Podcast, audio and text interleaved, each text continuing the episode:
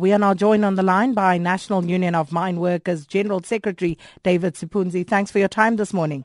Thank you. Good morning, and good morning to your listeners. Now, uh, Mr. Sipunzi, are you in a position to shed more light on what these welfare boosting measures are? Well, the, this uh, so-called uh, social sustainability compact was presented to us by the Chamber of Mines sometime last week. We're still studying the document. We have not yet responded to them. But we believe that this is not a ploy to stall these, this year's wage negotiations. Oh, and, and, and just looking at the talks, you know, it comes at a time when industry is grappling with depressed prices, there's falling production and rising costs. And um, uh, these demands, do you think that, you know, they are reasonable given all these other factors? Very much reasonable. Uh, some of you have reminded us that in 2011 the price of gold was $1,800 an ounce. That time the employers could not give a fair increase. Now they say the price of gold is $1,198 an ounce. They can't afford. When they could afford, they couldn't give. And if the cost of living is rising, it's not only rising up for them. Why don't they argue when Eskom wants to increase their tariffs by 24%? Why don't they argue against that? Are you not concerned? Where do they, mm-hmm. where do, where do they think that we'll get the money to pay for our livelihood? After all, why don't we see publicly the CEOs cutting their, what you call, their salaries? Are you not concerned, though, that this could lead to uh, further job losses in the industry? Well, the mining industry has been shedding jobs left, right, and center with or without wage demands, with or without uh, huge increases.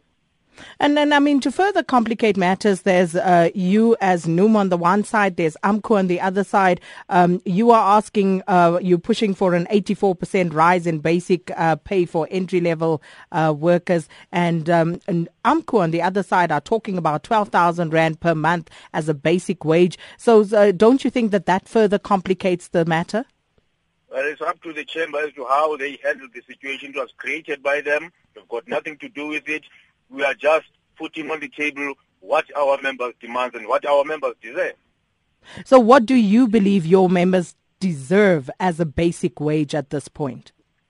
Our members deserve no less than 9,500 for the, those who work on surface, and our members deserve no less than 10,500 500 rand for those who work underground.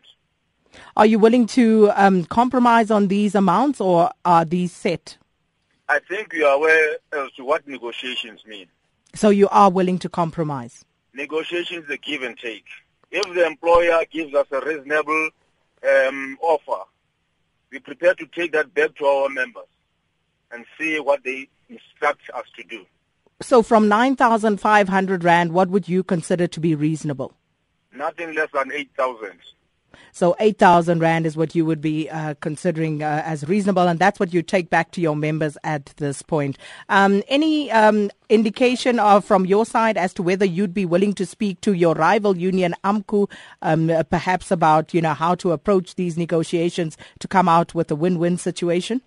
Well, should a need arise for us to join hands in confronting the real enemy, which is the employer, I see no reason why we can't speak together.